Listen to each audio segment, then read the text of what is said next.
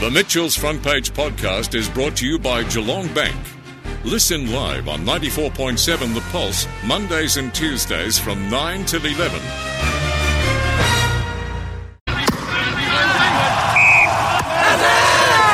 Now on Mitchell's Front Page, the Monday Sports Panel. In the studio, Peter Kelly, good morning. How are you? Very well, thank you, Mitchell. And uh, gee, I'm really looking forward to the public holiday on Friday too. What are you going to do?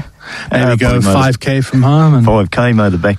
I tell you what, one thing you can do this time around that you couldn't do from my reading of it is you can actually have outdoor social interaction with a limited number of people. So you can go and have a picnic in West Park or something. Yeah, no, that's that's, That's true. It's something. just a little bit disappointing, but anyway. It is, but uh, we push on, and as I've said throughout the morning, at least this time, um, you can sort of rationalise the lockdown because there are cases on our doorstep, whereas in the past, of course, we've been locked down because of cases in other places around Victoria.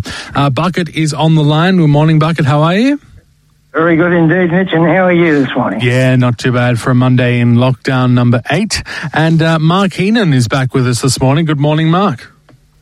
Hello, Mitch. Hello, Bucket. And hello, Peter. Hello, I haven't Mark. How are you? I, I, yeah, good. I haven't spoken to Peter for a while. Hey, Peter, are you allowed to cut any bowls greens? Or are you allowed to do any painting in the next Uh, no, six or seven days? no, no, no, no, nothing happening again. We were uh, we were actually we were hoping to be to organise a little function on Friday. We were all going to get our our football gear out, go up and have a, uh, a practice, but uh, that's uh, obviously not going to happen now. So anyway, So uh, we're going to, I think, first of all, talk about the Brownlow situation, and then we're going to talk about um, both Adelaide and North Melbourne, because Bucket has decided instead of doing it by alphabetical order, we're going to do it in reverse ladder order, starting with the wooden spooners and probably finishing up with Melbourne uh, at some point, uh, the minor premiers. So we'll touch on aspects of both teams, and then we'll have a bit of a local focus and just talk about those seasons, because I know Mark has a few um, thoughts about that as well. So starting off with the Brownlow last night, did you watch it, Bucket, first of all? Oh, I didn't watch it now because I, I don't really take much interest because, yeah, we've got all the experts watching that. But at the same time, there was a real quality uh, bunch of players who finished up like, like with very, very high figures, did, didn't they? Well, it was a welcome change, I think, from last year, where, uh, of course, it seemed like Lachie Neale had it in the bag. At least this time around, there was a bit of suspense getting into those last couple of rounds.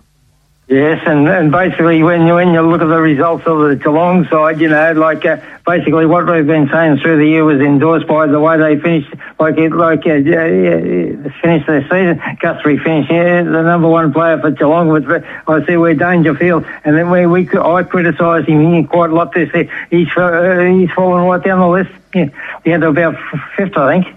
Mark. Mark? Yeah, it's just it's interesting because there were four players that got 30 votes or more, and, and I think just to touch on Bucket's um, point of view, if you look at the amount of Geelong players that got votes from nine to one, there was quite a few other than Cameron Guthrie that got 18, and yeah, we will obviously talk about Adelaide as well, but uh, they had two players in uh, Ben Keays and Rory Laird that got uh, 11 and 16, or Rory Laird got 16 and Ben Keays got 11, but yeah, just amazing in terms of the. Uh, I just feel like every year you see the Brownlow, you think, oh, geez, are they breaking new records in terms of. You almost think there's another a round attached. Well, there is in a lot of ways, round 23, but there's no, there's no actual, uh, I suppose, uh, odd buy-in in that sense. And yeah, look, uh, impressed with um, obviously Sam Walsh with 30 votes, but yeah, and, and Clayton Oliver, but you know, the talk of the town will Ollie Wines, and I suppose they'll be cheering up in Echuca. Yes, uh, basically, when you look at the, the the way they finished this year, and you, and you look at the stats uh, sheet, you know, you go through, uh, right through all, all those blokes. They, they were heavily involved in, in the stats she- sheets, weren't they? Oh, that's absolutely absolutely. Yeah, Go go ahead, Pete. no, you're right. No, and you you. you Probably look at Marcus Bontempelli and Pelly and say he's probably a bit unlucky. He polls 33 votes and still gets beaten. So, um, so, uh, but it was obviously uh, coming into about round 19 that uh, Bon and Pelly needed to be further in front because it, it was highly unlikely he was going to poll uh, maybe Yeah, one or I two think- votes the, in the last four games. So.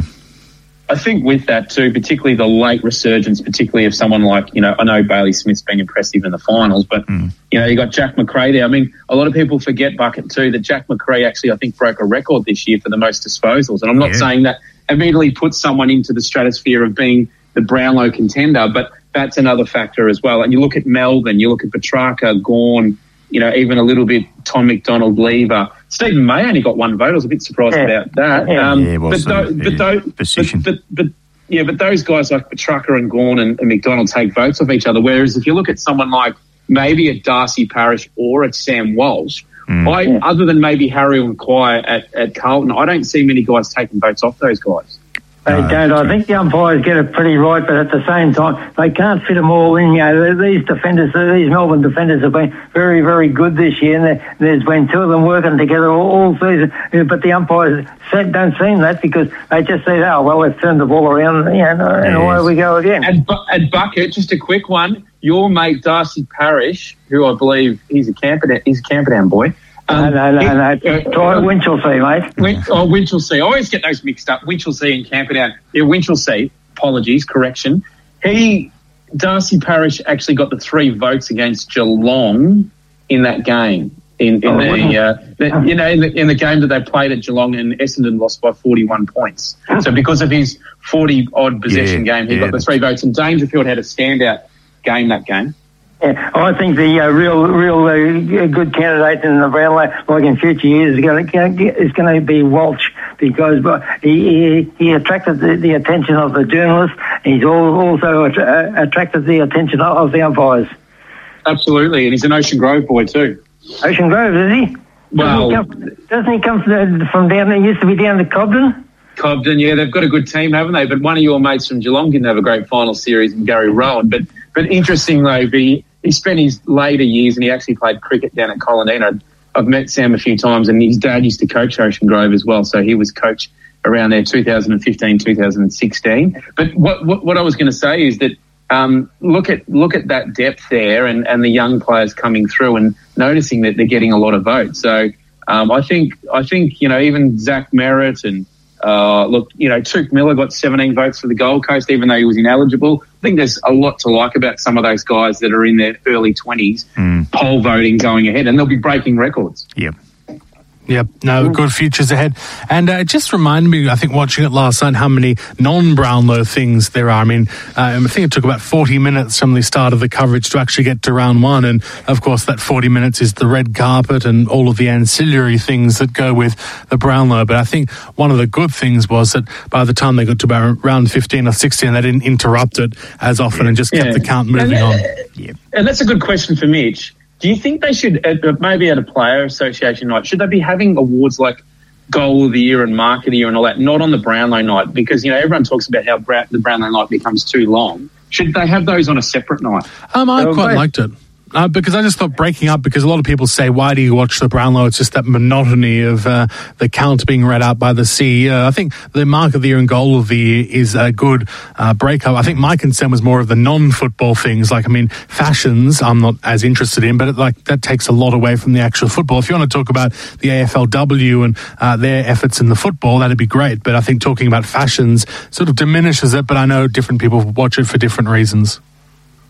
Oh yeah, look, I I, I, agree with that. The, the fashion side of it, that you know, like the Jim Stynes uh, award and- a few of those other uh, awards that were on last night. No, I think it just adds to it. It's a it's uh, it's a good night. They're pretty special, those uh, sort of awards, like the Jim Stynes Award and those, those sort of awards, aren't they? They're very, very special because uh, uh, going after the way those guys used to play their football, they've become legends, in, like in, in their time, didn't they? Yeah, and I, and I think we're right with saying that. Unlike last year, I must admit I didn't take much notice last year because it was already a foregone conclusion. I think, like Neil. So, but this year at least we knew it was it was going to be close, and uh, and I guess they I, I think they got it right. And uh, Ollie Wines, I think, spoke quite well. He pulled out a, a prepared speech from his pocket. And I thought, here we go. We're going to be reading off a piece of paper, but uh, had good eye contact with the audience and appeared to just still speak off the cuff. And I think spoke very well uh, compared to some of the speakers. Like I think Shai Bolton didn't quite know what to say when he won Mark of the Year, did he? No, and and sometimes we sort of think, gee, if the winner of the Brownlow is not competing on Saturday in the grand final and a few alcoholic beverages, what is going to happen? but he was he was good. He was good last night, Ollie Wines. Yeah. Um, any other thoughts from Bucket or Mark before we move on to talking about the Adelaide Crows and North Melbourne? I think just over the, over the last decade, decade or so, uh, football has improved so, so, much. They've changed the rules a little bit. Some rules we don't like, other rules we can, we can agree with, but but somewhere along the along the line, they've just got to get things right so that holds the interest of, of, the general public. They're the ones that they've got to got to hold the interest. In. It's all right to get the interest of the players there, but you must get the interest of the public there to build up those ratings and everything like that because we can't have other uh, other contents on the on the television, you know, ripping uh, votes away from sport. Mm. SAS always, Australia always, and such. always spare a thought for the umpires as well. I think you know, they've always got a, the difficulty, and I, I, guess you know you've always got two teams, but there's there's always, I suppose. Uh, you know, there's always talk about that because they're the ones that are they, are giving the votes, and you know, even if you look at someone like a Toby Greene, um, he only got, uh, I think, it was uh, six votes. So so the, the point is that you know if you're not favourable to the umpires, perhaps that can have an influence on on the outcome at the end of the day. Mm. Um, all right, so let's move along. We might start by talking about uh, North Melbourne because Bucket, you've crunched the numbers a bit on North Melbourne and who we like and who we perhaps don't like. But I suppose the question for a lot of North Melbourne people will be: Is there hope for season 2022? It's going to be very interesting with the North Melbourne Football Club because they, uh, the last two years, yeah, they're, they're basically gone backwards in, in the way they've performed on the, on the scoreboard and everything like that. And there's a, a, a real job in front of them, you know, for the coaching staff. Although they've dismissed a few, a few, a few off, you know, from the in, inside of, this, of the club, and that it's going to be very, very hard. But gee whiz, now when you look at the, yeah, the, when when they finish 17th.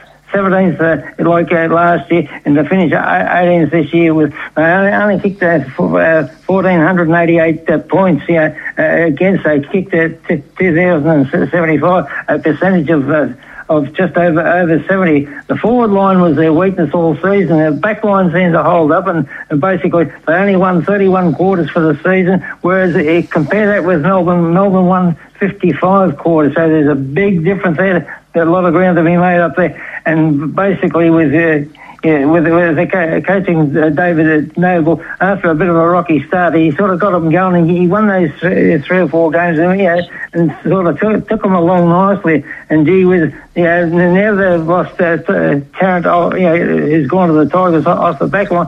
I, don't think their task is going to be any easier. I think Melbourne, you know, North Melbourne will you know, be find hard to win more, more than four games. I think.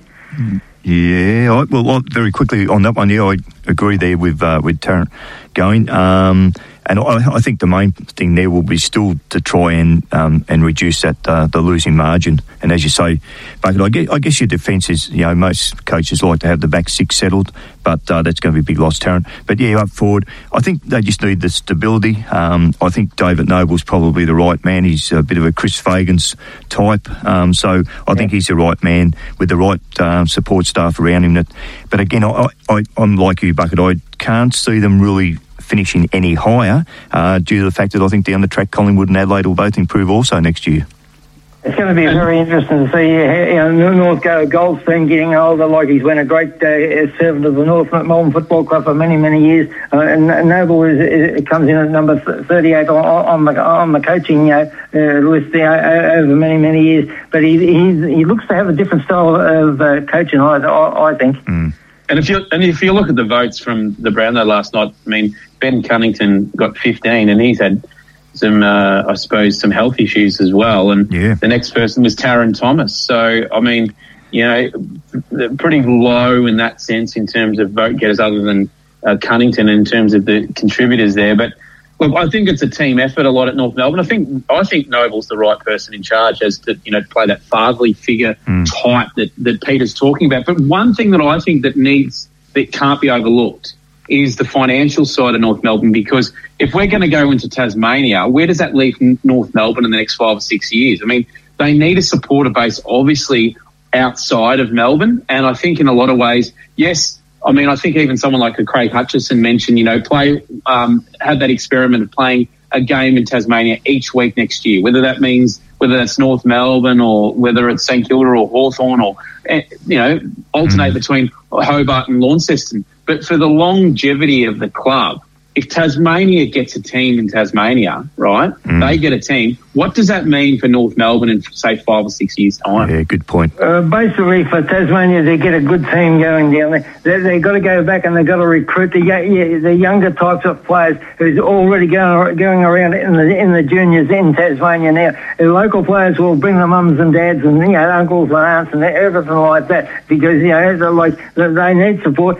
because over the many many years I've seen the North Melbourne uh, side, there's never been as highly supported sort of a side. They've been a, a good side to watch at different times. You know, been you know such a you know, great, great uh, like a, a crowd pleaser from time to time, and they've, they've, they've had some great moments there, like like like eh, in, in their career. But gee whiz, but they, with now with, with 14 wooden spoons up up on the board, that's not a real good sign at all, is it? Mm. No, it's not. And and I think in a lot of ways they've really had the, the two dominant eras in their history in the sense that the late seventies with, you know, Ron Barassi coming mm. to the club. And then when you come with Denis Pagan in the late nineties, I mean obviously they, they still claim two premierships there. So I think like I don't I, to me I don't know when they can relive those glory days. I think they'll be a hard working team and I think they'll get the best out of themselves, but you know, it'll be interesting to see what happens with them in the draft as well. Um, yeah, certainly. Moving along, just to touch on Adelaide, because uh, we've got some people that have researched Adelaide on this panel as well. I'm just wondering, how are they going and what is their 2022 likely to look like?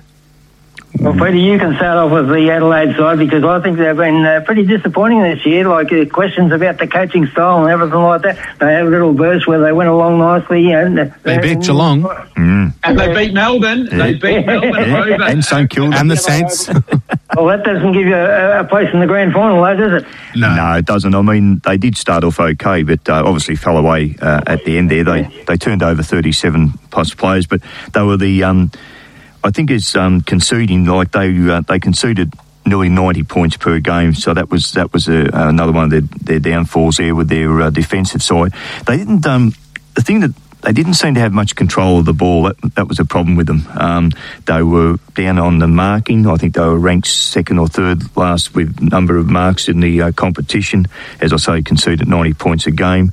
Um, they got a few inside ball winners, but really lacked the class um, with, by foot, I think, and um, and they've got a few other little issues. Um, so they've got plenty of room in their salary cap now. Whether they go out and they try and trade a couple of players, Adelaide.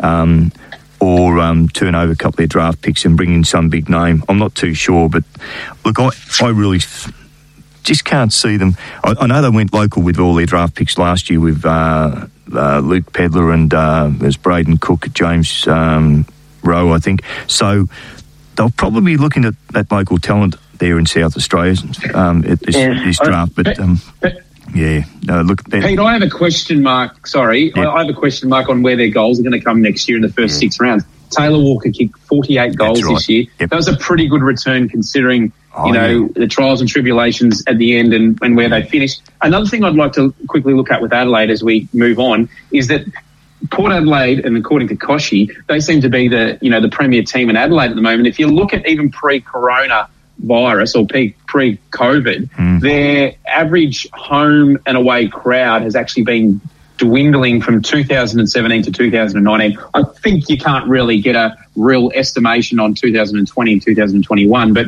you know their their, their average home crowds have actually come down by 3,000. Yeah. So Yeah, you know, yeah, um, they don't like no, losing. Yeah, they don't like losing over there, do they? And as you, you point out with Taylor Walker, there, Mark, is that he's not going to be available for what the first six rounds if he if he does actually play again. So yeah, they, they've got a lot of holes to fill over there. But um, I guess they're just going to stick with uh, with Matthew Nicks and uh, and the team. But you know, you got Lock, uh, Lachlan uh, Schoenberg. You got um, he's a tagging midfield. You got Lachlan Sholl, Tommy Doedee, Jordan Butt. So there's a few good young players there, but it's it is a very uh, young list. So I could not see them getting any any better than say 12th. Um, but uh, certainly, I think they're a couple of years off playing finals.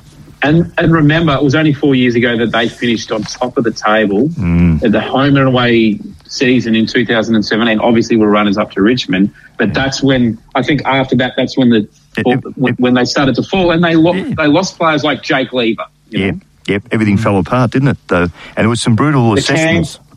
Um, the camp. after the that. camp. Yes, the camp that early Yeah, season. yeah. Yeah. Well, look, we have, we, have got to fit in a break, and I want to do that, and then we'll come back and talk a bit about local uh, competitions that have unfortunately been cancelled uh, due to COVID. So we'll be back after this. Just about there for the day. Wes Jay with you after the 11 o'clock news with 45 RPM. But, uh, Mark, what do you think of the situation we find ourselves in with uh, local football and netball being cancelled? I sent out a tweet yesterday, Mitchell, and I just said, I hope to God that they actually make a call on the season. And that call was made. And obviously, the Geelong and Geelong Football League and Bellarine Football League seasons have been cancelled, even the netball as well. So I think it was a common sense approach. Uh, we can't have this season dragging on and dragging on. And and people know with his experiences in local football, you can't plan for the next season. And one thing that I would like to point out is that someone, a team like a Drysdale just misses out on finals. The coach is not going on next year, got a lot going on in his life.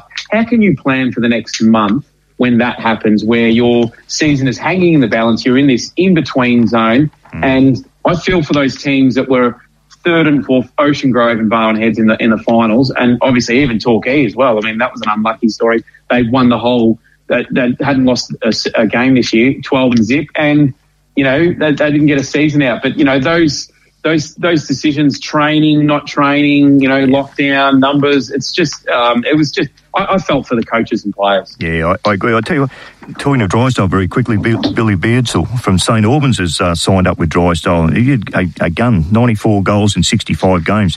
That's a that's a good um, coup there.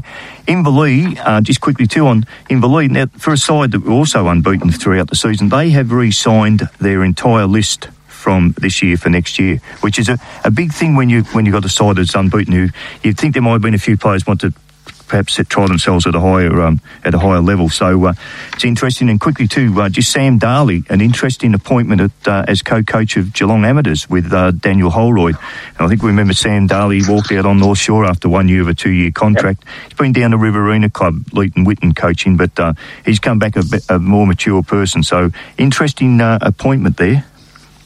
Yeah, it certainly is. Look, we better go to the final word just out, but next week we will be looking at uh, the Brisbane Football Club, I believe, and also, of course, reviewing the grand final. I might just do a quick whip around the room if anyone has any tips to the Melbourne Bulldogs, and of course, um, there'll be a bit of a, a, preview with Dennis on Friday, so you reserve the right to change your, your tip throughout the week. But at this stage, I personally would be going for the Demons, but uh, the Bulldogs, I think, will be a formidable opponent. Bucket?